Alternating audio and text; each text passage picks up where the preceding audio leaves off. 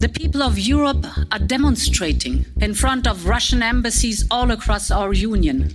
Many of them have opened their homes to Ukrainians fleeing from Putin's bombs. Europe will be there for them, not only in the first days, but also in the weeks and months to come. That must be our promise altogether. Europa ist für die Geflüchteten aus der Ukraine da. Das hat Kommissionspräsidentin Ursula von der Leyen am 1. März im Europaparlament versprochen. Vier Monate nach dem Überfall Russlands auf die Ukraine ziehen wir eine Zwischenbilanz in dieser Folge von EU2Go, dem Podcast für Europapolitik mit dem Titel Ukraine-Krieg. Zeitenwende in der EU-Migrationspolitik? Welche Herausforderungen gibt es bisher und welche stellen sich in der Zukunft bei der Aufnahme von Geflüchteten aus der Ukraine? Und verändert der Ukraine-Krieg die EU-Migrationspolitik grundlegend? Mein Name ist Tu Nguyen. Ich bin Policy Fellow für Institutionen und Demokratie am Jacques Delors Center, dem europapolitischen Think Tank in Berlin. Und ich bespreche diese Frage heute mit zwei Gästen. Einmal mit Judith Kohlenberger. Judith ist Migrationsforscherin am Institut für Sozialpolitik der Wirtschaftsuniversität Wien und hat unter anderem das Buch Das Fluchtparadox geschrieben. Und mit meinem Kollegen Lukas Rasche. Lukas ist unser Experte für EU-Migrationspolitik am Jacques Delors Center. Hallo Judith und Lukas. Hallo Tu. Hallo Tu, danke für die Einladung. Wenn es um den Krieg in der Ukraine geht, fällt ja sehr oft das Wort Zeitenwende. Und auch im Bereich der Migrationspolitik ist jetzt etwas Historisches passiert. Zum ersten Mal wurde die Massenzustromrichtlinie aktiviert oder auch die Richtlinie zum vorübergehenden Schutz. Lukas, ganz kurz als Einstieg, was bedeutet das denn genau? Ja, kurz gesagt bedeutet das im Prinzip, dass ukrainische Staatsangehörige, Menschen, die in der Ukraine einen Schutzstatus oder einen dauerhaften Aufenthaltstitel haben oder die eben nicht in ihr Heimatland zurückkehren können, einen vorübergehenden Schutzstatus in der EU zugesprochen bekommen und das eben ohne, dass sie wie sonst ein reguläres Asylverfahren durchlaufen müssen. Und im Prinzip verfolgt die Aktivierung dieser Richtlinie zwei Ziele. Zum einen geht es darum, bei einem so großen Andrang an äh, Asylsuchenden die Asylsysteme der Mitgliedstaaten zu entlasten und äh, zum anderen geht es darum, eben, dass möglichst direkt ein Schutzstatus zugesprochen wird, der in diesem Fall erstmal bis zu drei Jahre begrenzt ist, der den Schutzsuchenden dann aber einen direkten Zugang zu Bildung, zum Arbeitsmarkt und auch die Möglichkeit auf Familienzusammenführung zuspricht. Das heißt, diese Massenzustromrichtlinie agiert eigentlich außerhalb des regulären Asylsystems. Und die EU hat bisher eigentlich gar nicht so wirklich Erfahrung damit, wenn sie jetzt zum ersten Mal aktiviert wurde. Wie läuft denn die Umsetzung bisher, Judith, dieser Richtlinie? Ja, man muss dazu sagen, dass ähm, viele Expertinnen der Meinung sind, dass man die Massenzustromrichtlinie natürlich auch bereits 2015 aktivieren hätte können. Ähm, da gab es sehr gute Gründe, die dafür gesprochen hätten. Und auch jetzt ist einer der Hauptgründe aus meiner Sicht nicht unbedingt ein humanitärer, sondern vor allem ein pragmatischer, weil man damit verhindern wollte, dass die Asylsysteme der EU 27 überlastet werden, vor allem der unmittelbaren Nachbarländer wie Polen oder Ungarn, die ja bis dato kaum Erfahrung mit der Aufnahme so vieler Menschen auf einmal haben. Also das ist sicherlich ein guter Punkt gewesen und ich denke auch in der Umsetzung, zumindest in der ersten sehr raschen Einigung, ist das gut gelaufen. Dennoch zeigen sich jetzt, ich würde sagen, erste Sollbruchstellen in der EU-Asylpolitik und Migrationspolitik, weil natürlich gerade ein Land wie Polen, das an der einen Grenze, nämlich zu Belarus, weiterhin ankommende Geflüchtete abwehrt oder im dortigen Sumpfgebiet einfach wochenlang unversorgt lässt, kann auf der anderen Seite an anderen Grenzübergängen nicht so viele Menschen auf einmal wirklich zielgerichtet versorgen, unterbringen, betreuen. Also da erreichen uns schon Berichte, dass die Zustände in Warschau beispielsweise nicht optimal sind. Aber selbst in den westlicheren Aufnahmeländern werden manche Systeme an die Grenzen geführt und vor allem aus meiner Sicht fehlt jetzt, fast vier Monate nach Kriegsausbruch, der längerfristige Plan, weil, wie der Name schon sagt, handelt es sich um temporären Schutz, also vorübergehenden Schutz Einige oder vielleicht sogar viele der jetzt Ankommenden werden aber länger bleiben müssen. Und mit welchem Aufenthaltstitel ist das dann möglich? Das ist eine Frage, die bisher unbeantwortet geblieben ist. Wie glaubst du, geht es denn jetzt nun weiter? Also der temporäre Schutzstatus, wie du sagst, ist ja nur vorübergehend, ähm, gilt nur bis März nächsten Jahres. Am 22. und 23. Juni steht der Europäische Rat an, wo das Thema dann auch auf der Agenda steht.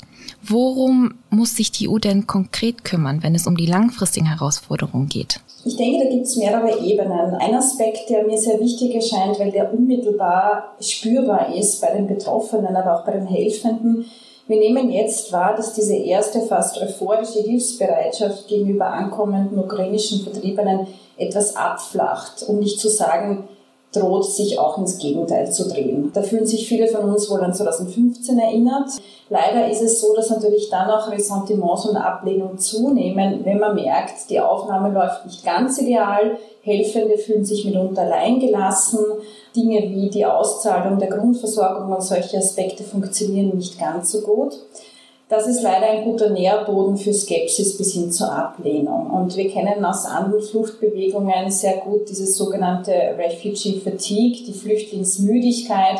Wenn man in die Mühen der Ebene kommt, dann wird es manchmal anstrengend. Ich glaube, da wäre es wichtig, weiterhin die europäische Solidarität zu betonen. Gerade auch deshalb, weil wir 2022 eigentlich schlechtere Aufnahmebedingungen haben als damals 2015. Wir tauchen auf aus der Pandemie oder stehen kurz vor einer neuen Welle. Die Menschen sind auch deshalb sehr müde und erschöpft und wir haben es mit einer unglaublichen Inflation und Teuerung zu tun. Und da wissen wir aus der Forschung, wenn die wirtschaftliche Not wächst, dann ist das eigentlich eine schlechte Voraussetzung für die Aufnahme von unter Anführungszeichen Fremden. Da steigt nämlich Xenophobie und Ablehnung. Also ich denke, da müsste man auch schauen, dass man politisch bis hin zu zivilgesellschaftlich entgegensteuert. Das ist der eine Punkt. Der andere Punkt ist sicherlich der Aspekt des längerfristigen Aufenthalts, aber auch die Frage, sollen ukrainische Vertriebene perspektivisch irgendwann auch einen Asylantrag stellen? Falls ja, dann müsste man sie dabei unterstützen und dann müssten aber auch die Systeme entsprechend darauf vorbereitet sein. Ja, genau. Wenn ich das äh, vielleicht noch kurz ergänzen dann, Judith hat es eben schon perfekt zusammengefasst. Es ist ja so, dass der aktuelle Schutzstatus zunächst mal auf ein Jahr begrenzt ist, mit der Möglichkeit, ihn eben auf bis zu drei Jahre, also bis 2025 äh, zu erweitern, wenn die Gründe für die Flucht weiter bestehen bleiben, wovon, das muss man ja leider so sagen, im Moment auszugehen ist, äh, wenn wir uns die Ereignisse in der Ukraine anschauen und das Kriegsgeschehen dort diese zeitliche Begrenzung des Schutzstatus ist, glaube ich, auf der einen Seite etwas Gutes. Es stellt die EU aber auch auf, äh, vor Herausforderungen.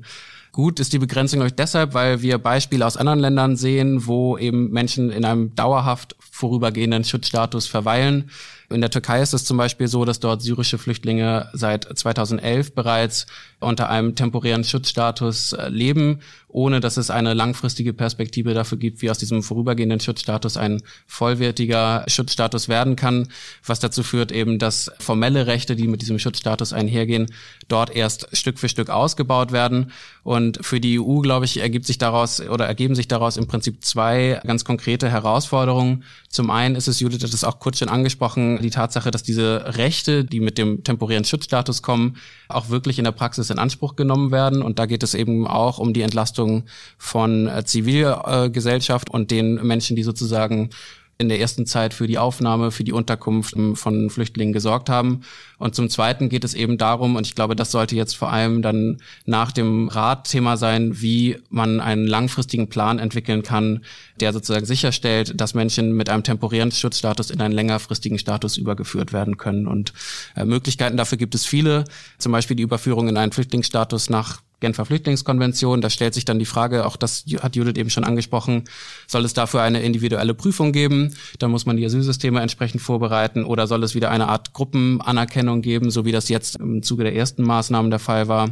Eine andere Option, die sicherlich zumindest denkbar ist, wäre auch eine Überführung in einen sozusagen ständigen Aufenthaltsstatus. Der wird in der EU normalerweise nach fünf Jahren ausgesprochen, nach fünf Jahren legalem Aufenthalt ausgesprochen. Das Problem dabei ist, dass Menschen, die unter einem temporären Schutzstatus in der EU verweilen, sozusagen nicht in diese Zeit mit eingerechnet werden. Das heißt, da bedürfte es im Prinzip einer Reform, wenn man das als Option verfolgen möchte. Und um das nur kurz abzubinden, ich glaube, was relativ klar ist, auch wenn wir auf andere Länder blicken, ist, dass ähm, ein temporärer Schutzstatus allein erstmal keine Antwort ist. Es ist ein Teil einer Antwort auf die Frage, wie eben eine langfristige Schutzperspektive aussehen kann. Und genau an dieser langfristigen Perspektive gilt es jetzt zu arbeiten. Wie schaut es denn mit der langfristigen Verteilung der Geflüchteten innerhalb der EU aus? Ihr habt eben schon angedeutet, dass die Verteilung sehr ungleich ist. Ich glaube, der Stand jetzt ist, dass von 4,8 Millionen ukrainischen Geflüchteten 1,1 Millionen in Polen offiziell registriert sind. Und grundsätzlich sehen wir, dass viele Menschen dorthin gehen, wo sie schon Kontakte haben, also eben zum Beispiel nach Polen oder aber auch nach Deutschland, wo es jeweils eine große ukrainische Diaspora gibt.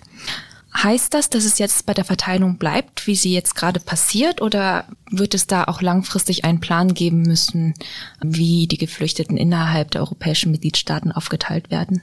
Ja gut, den Plan müsste es geben, aber da gibt es noch keine Einigung wie bei so vielen äh, migrations- und asylbezogenen Themen auf EU-Ebene. Ähm, das EU-Migrationspaket wurde ja bereits 2020 vorgestellt. Seitdem wurde es hitzig immer wieder und immer wieder diskutiert.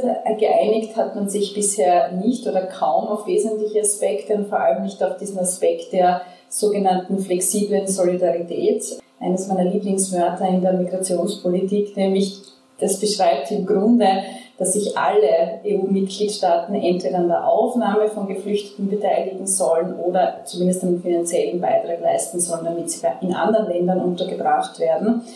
Das ist, wie gesagt, noch nichts, ähm, worauf man sich einigen konnte. Und natürlich ist das jetzt etwas, was auch fehlt. Andererseits würde ich schon sagen, man muss natürlich immer auch die Wünsche und Aspirationen der Geflüchteten selbst mit einbeziehen. Und derzeit sagen sehr viele, und das kann man, denke ich, sehr gut nachvollziehen, dass sie bewusst in den unmittelbaren Nachbarländern bleiben wollen, in den angrenzenden Ländern, um möglichst rasch wieder zurückgehen zu können. Ich glaube, das ist ein sehr legitimer Wunsch. Wir nehmen auch jetzt zunehmend eine Rückmigration wahr, wobei diese vor allem durch Grenzpendler zu erklären ist. Das ist ein interessantes Phänomen, weil wir das in Fluchtkontexten selten haben, dass Menschen immer wieder äh, Tage oder Wochenweise ähm, in ihre Heimat zurückkehren, schauen, ob die Wohnung noch steht, wie es den Verwandten geht und dann aber wieder zum Beispiel nach Polen äh, fahren, wo sie untergebracht sind. Also diese Effekte gibt es auch dieser angesprochene Community-Effekt, ähm, dass man dort hingeht, wo bereits eine Diaspora besteht, ist insofern günstig, würde ich sagen, weil das auch bei der längerfristigen Integration helfen kann, eine Arbeitsstelle zu finden, äh, hier wirklich anzukommen, sozial eingebunden zu sein. Diesen Effekt künstlich zu unterbinden, wäre gar nicht so schlau. Ich glaube, derzeit ist das das Verteilungsthema gar nicht so vordergründig, weil ich bisher noch keine Stimmen vernommen habe, dass konkrete Länder wirklich sehr darauf pochen würden, auf diese Verteilung. Anders ist es natürlich bei anderen ankommenden Geflüchteten, etwa über die Mittelmeerroute nach Italien, wo sehr wohl wieder die Verteilungsdebatte losgebrochen wurde. Ja, wenn ich das noch kurz ergänzen kann. Das Interessante bei der Verteilung von ukrainischen Flüchtlingen ist ja, dass die Entscheidung darüber im Prinzip weniger bei den Mitgliedstaaten liegt, anders als es zum Beispiel im regulären Dublin-System der Fall wäre, sondern bei den Flüchtlingen selbst, dadurch eben, dass es die Möglichkeit dieser Reisefreiheit aktuell gibt. Und ich glaube, die Aufgabe für die EU und die Mitgliedstaaten jetzt in den kommenden Wochen und Monaten liegt vor allem darin, eben diese Möglichkeit zu organisieren, die Transfers zu organisieren, wenn sie denn gewünscht sind. Und ich glaube, das hat zwei Komponenten vor allem. Zum einen trifft das die Aufnahme aus Moldau, das ja knapp 500.000 ukrainische Flüchtlinge aufgenommen hat. Es gab Versprechen aus einigen Mitgliedstaaten, nicht aus allen, aber unter anderem aus Deutschland, Frankreich, ich glaube auch Österreich. Wir erleben aber, dass es kaum Flüge gibt, um Menschen aus Moldau in die entsprechenden Mitgliedstaaten zu bringen. Und äh, einer der Gründe dafür ist, dass es unglaublich lange und aufwendige Registrierungsverfahren gibt, dass die Koordination zwischen IOM, UNHCR, den lokalen Behörden, den jeweiligen Mitgliedstaaten äh, extrem schwierig ist. Und ich glaube, da ähm, gilt es jetzt anzusetzen, in den nächsten Wochen diese Prozesse zu vereinfachen, sicherzustellen, dass Flüchtlinge diese Angebote, wenn sie denn wollen, auch wirklich wahrnehmen. Und die andere Komponente betrifft die äh, ja, Weiterreise oder Transfers zwischen den Mitgliedstaaten. Und Judith hat es eben schon gesagt, vielen Ukrainern geht es eben darum, die Möglichkeit, beizubehalten, flexibel auch in Teile der Ukraine zurückreisen zu können. Und ich glaube, ein Anreiz, wenn man sozusagen eine fairere Verteilung unter den Mitgliedstaaten erreichen möchte, wäre einfach eine Garantie auszusprechen, dass eine Rückkehr auch weiterhin temporär möglich ist, ohne dass der entsprechende Schutzstatus verloren geht, dass man halt darauf hinarbeitet, dass die Möglichkeiten für kostenlose Reisen zwischen den Mitgliedstaaten einfach aufrechterhalten werden. Magst du noch mal ganz kurz erklären, wofür IOM steht? IOM ist die internationale Organisation für Migration, genau, und der UNHCR das Flüchtlingshilfswerk der Vereinten Nationen. Jetzt könnte man meinen, nach dem, was ihr gesagt habt, dass alles anders ist in der EU-Migrationspolitik. Es gibt noch offene Fragen, gerade was die Transfers angeht. Aber es gibt zum ersten Mal keine ewigen Konflikte mehr darüber, wer oder welche Mitgliedstaaten wie viele Geflüchtete aufnimmt. Statt langwieriger Bürokratie bekommen Menschen aus der Ukraine jetzt recht fix eine Aufenthalts- und Arbeitserlaubnis. Ist das jetzt der Schub, den es brauchte, damit sich die EU auf eine neue gemeinsame Asyl- und Migrationspolitik einigt? Ja, tatsächlich ist es so, dass der Einfluss des Kriegs in der Ukraine und der Aufnahme ukrainischer Flüchtlinge auf die Verhandlungen über den Migrationspakt recht gering ist. Wir haben gesehen, dass letzte Woche sich die Mitgliedstaaten im Rat auf einen Solidaritätsmechanismus verständigt haben, also auf einen Mechanismus, bei dem es darum geht, ob und wie Asylsuchende in dem Fall nach Seenotrettung auf die verschiedenen Mitgliedstaaten verteilt werden. Und anders als die Kommission das äh, behauptet hat, ist dieser Mechanismus, denke ich, zumindest weniger ein Zeichen dafür, was die EU schaffen kann, wenn sie zusammenarbeitet. Denn was Teil dieses vorgesehenen Mechanismus ist, ist, dass die Aufnahme von Flüchtlingen rein freiwillig bleibt. Bisher haben auch nur sechs Mitgliedstaaten eine Zusage gegeben, bei einer solchen Aufnahme mitzumachen. Neben Deutschland und Frankreich äh, wäre das Kroatien, Irland, Portugal und auch Luxemburg. Und ich glaube, dass dieser Kompromiss eigentlich vielmehr ein Eingeständnis dafür ist, dass die Interessen der Mitgliedstaaten doch sehr weit auseinandergehen in der europäischen Migrationspolitik. Es gibt Regierungen, die für eine rechtsstaatliche Migrationspolitik einstehen. Das ist unter anderem Teil des Koalitionsvertrags auch der Bundesregierung hier in Deutschland. Und es gibt andere Mitgliedstaaten, die recht offen das Flüchtlingsrecht brechen. Also wir haben darüber gesprochen, wie die Situation an der polnischen Außengrenze zu Belarus ist. Wir haben die Diskussion über Pushbacks in Griechenland, die doch recht deutlich äh, machen, welche Einstellungen die jeweiligen Regierungen haben. Und ich glaube eben nicht, dass sich diese durch die jetzige Situation grundlegend geändert haben. Ich glaube, dass der, der Umgang mit ukrainischen Flüchtlingen viel mehr eine Erinnerung daran ist, wie unterschiedlich die EU Flüchtlinge behandelt, abhängig davon, wie der geopolitische Kontext ihrer Flucht und auch ihrer Ankunft in der EU ist. Also wir sehen jetzt in Polen zum Beispiel, die Grenze zur Ukraine ist weiterhin offen, auch mit der Begründung, dass Russlands Angriffskrieg gegen die Ukraine auch ein Angriff gegen den Westen und gegen Europa ist. Die polnische Grenze zu Belarus bleibt weiterhin geschlossen. Asylsuchende werden dort mit Gewalt davon abgehalten, ein Asylgesuch zu stellen. Und die Begründung dort ist eben, dass diese Menschen ja lediglich instrumentalisiert würden, um damit Druck auf die EU auszuüben. Und äh, gleiche Argumentation haben wir gesehen mit äh, Bezug auf die Türkei und auch auf Marokko. Und was wir dort eigentlich erleben, ist eine Art ja, Politisierung des Schutzanspruchs, des Flüchtlingsschutzes. Und ich glaube, das ist langfristig sehr gefährlich für äh, das Recht auf Asyl und für den Flüchtlingsschutz insgesamt. Darf ich da noch mal kurz äh, eingreifen? Das heißt, wir sehen jetzt auf der einen Seite, dass immer mehr Menschen aus der Ukraine nach Europa fliehen und da sehen wir viel Solidarität, viel Abbau der Bürokratie. Auf der anderen Seite kommen aber auch weiterhin noch Menschen an der südlichen Außengrenze in Europa an.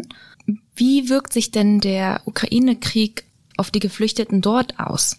Gibt es Anzeichen, dass sich die EU jetzt noch mehr abschottet, wie du ja angedeutet hast, Lukas, eben weil man sich ja schon um 4,7 Millionen Geflüchtete aus der Ukraine kümmert und, und deswegen keine Kapazitäten mehr hat für Geflüchtete aus anderen Ländern? Ja, ich denke, wir erleben sogar im Schatten der Ukraine-Krise oder des Kriegs in der Ukraine eine erneute und fast noch vehementer geführte Externalisierungsdebatte. Sprich, also die Frage der Auslagerung von Asylverantwortlichkeit aus europäischem Territorium heraus an Drittstaaten. Ähm, Großbritannien, was zwar jetzt nicht mehr Teil der EU ist, aber natürlich Teil Europas, ist davor geprescht. In letzter Sekunde wurde vor kurzem verhindert, dass ähm, Menschen in dieses Asylzentrum nach Ruanda gebracht wurden. Und das ist natürlich ein Trend, wie gesagt, den wir schon in den letzten Jahren beobachtet haben und der aus meiner Sicht äh, immer stärker nun wird, weil man tatsächlich ja diese zwei Spuren geschaffen hat. Eine sehr spezielle, eng gefasste Schutzkategorie für ukrainische Ankommende. Im deutschsprachigen Raum scheint mir das noch offensichtlicher zu sein, weil man auch in der Terminologie und in der Sprache stark unterscheidet. Wir sprechen von ukrainischen Vertriebenen wir sprechen von Nachbarschaftshilfe, aber wenn wir von Flüchtlingen sprechen, dann haben wir eher Menschen aus weit entfernten Ländern vor Augen.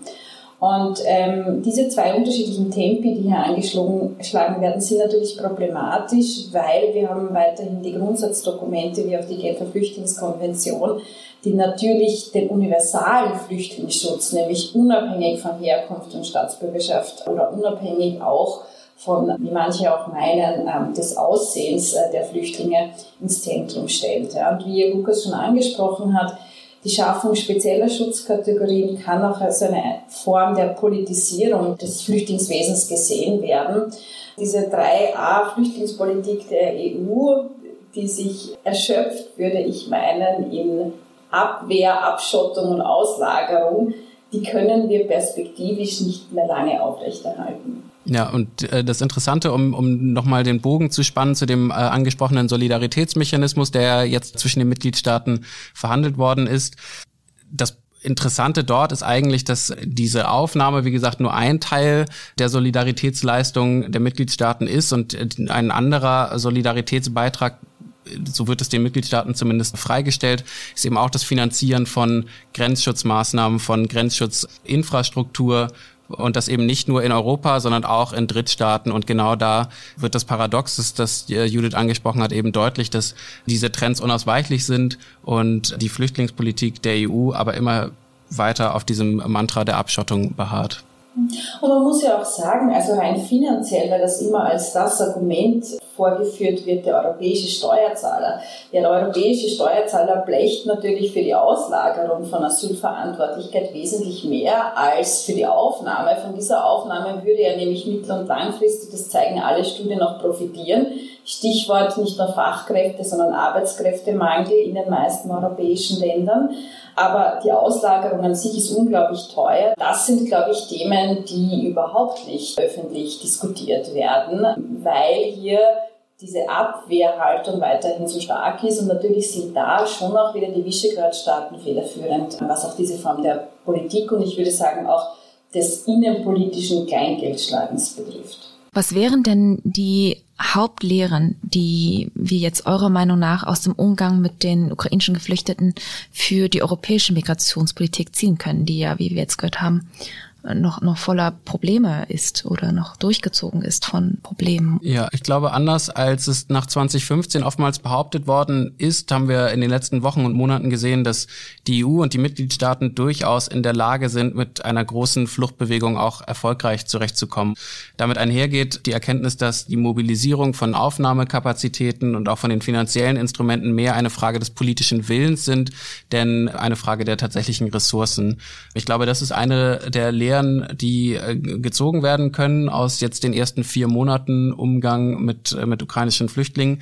Wir haben auch gesehen, dass die Richtlinie zum vorübergehenden Schutz ein durchaus geeignetes Instrument ist, um kurzfristig auf eine solche Situation zu reagieren, wenn sie eben flankiert wird von einer langfristigen Strategie, die Punkte haben wir angesprochen. Da geht es um Zukunft des Schutzstatus, da geht es um Integrationsmaßnahmen, um die Finanzierung, auch um eine Verteilung äh, von Flüchtlingen unter den Mitgliedstaaten. Und ich glaube, was passieren sollte in den letzten Wochen hinsichtlich dieser Lehren, ist, äh, dass es eine Debatte darüber gibt, welche Erfahrungen, die wir jetzt mit der Umsetzung dieser Richtlinie machen, auch auf die allgemeine europäische Asylpolitik anwendbar sind. Da geht es zum Beispiel um die Vorteile von Reisefreiheit von Flüchtlingen, was ja äh, bis jetzt immer als ein Thema gehandhabt worden ist, dass es gilt zu unterbinden. Genauso geht es darum zu schauen, wie sich ein direkter Arbeitsmarktzugang nicht nur auf die Integration, sondern auch vielleicht auf die mögliche Rückkehr von Flüchtlingen dann in die Ukraine auswirkt und welche Lehren sich daraus ziehen. Und ich glaube, diese Debatte müssen wir anfangen jetzt zu führen. Ich kann dann nur noch einen kleinen Punkt ergänzen, ähm, der mir in den letzten Wochen stark aufgefallen ist, nämlich die Tatsache, dass man jetzt, ähm, das finde ich sehr positiv, viel stärker auch Stimmen von Geflüchteten mit einbindet, bis hin zur Selbstorganisation und Partizipation von Geflüchteten in der Ausgestaltung von Maßnahmen. Ich glaube, das ist eher zufällig passiert in unseren Ländern, Österreich und Deutschland, deshalb, weil ukrainische Ankommende eher auch Deutsch sprechen oder zumindest sehr gutes Englisch als Syrer oder Afghanen und dadurch automatisch sehr viel mehr in diese Entscheidungsprozesse, aber auch in öffentliche Debatten und Diskussionsformate eingebunden wurden. Das heißt, sie waren wirklich sichtbar und das klingt ein wenig banal, aber das ist eigentlich zentral, damit wir auch zusehends, was zukünftige Fluchtbewegungen betrifft, nicht vergessen, nicht immer nur über Menschen zu sprechen, sondern mit ihnen zu sprechen und vor allem auch ihre Perspektive mit einzubinden. Wie gesagt, das war jetzt ein zufälliger Effekt hier, aber ich denke, das wäre eine wichtige Lehre auch für die Zukunft. Ich bin ja der Meinung, dass diese ukrainische Fluchtbewegung, auch wenn es die größte in Europa seit Ende des Zweiten Weltkrieges ist, sicher nicht die letzte äh, in Europa sein wird. Ich glaube, dass die größten Fluchtbewegungen auch aufgrund der Klimakrise vielleicht nicht in unserem Leben, aber doch in den nächsten Dekaden bevorstehen. Und die Herausforderungen werden einfach nicht kleiner. Und schon allein deshalb muss es zu einer sinnvollen und ich denke auch nachhaltigen Lösung auf europäischer Ebene kommen. Das ist doch ein gutes Schlusswort für diese Folge des Podcasts. Danke, ähm, Lukas und Judith. Bevor wir komplett zum Schluss kommen, habe ich wie immer noch die Kategorie drei Fragen und ein Wort. Das heißt, ich habe drei Fragen für euch, die ihr bitte jeweils mit einem Wort beantwortet, wenn es geht. Ähm, ich fange mit dir an, Lukas. Okay. Es war noch keine Frage. ähm, hast du dir jemals vorstellen können, dass die Massenzustromrichtlinie tatsächlich aktiviert wird? Das ist ja schwierig, weil ich jetzt nur Ja oder Nein sagen kann. Dann sage ich Nein. Jute, die nächste Frage ist für dich. Die Reaktion welchen Mitgliedstaates auf die Geflüchteten aus der Ukraine hat dich am meisten überrascht? Ungarn. Und die letzte Frage ähm, geht an euch beide. Was ist das größte weiterhin ungelöste Problem in der EU-Migrationspolitik? Ich, ich sage Externalisierung. Es ist fies. das ist das gleiche Wort sagen. Dann sage ich ähm, Verantwortungsteilung. Externalisierung und Verantwortungsteilung. Vielen Dank an euch beide, Lukas, und, und vor allem an dich, Judith. Ja, vielen Dank, Judith, und vielen Dank, Tu. Sehr gerne. Danke für die Einladung. Baba. An unsere Zuhörerinnen und Zuhörer, das war hiermit Folge 23 von EU2Go, dem Podcast für Europapolitik. Den Podcast findet ihr wie immer auf unserer Webseite delawcenter.eu und außerdem auf Spotify und allen anderen gängigen Podcast-Plattformen. Auf unserer Webseite werdet ihr auch ab nächste Woche Lukas neues Papier zu diesem Thema finden.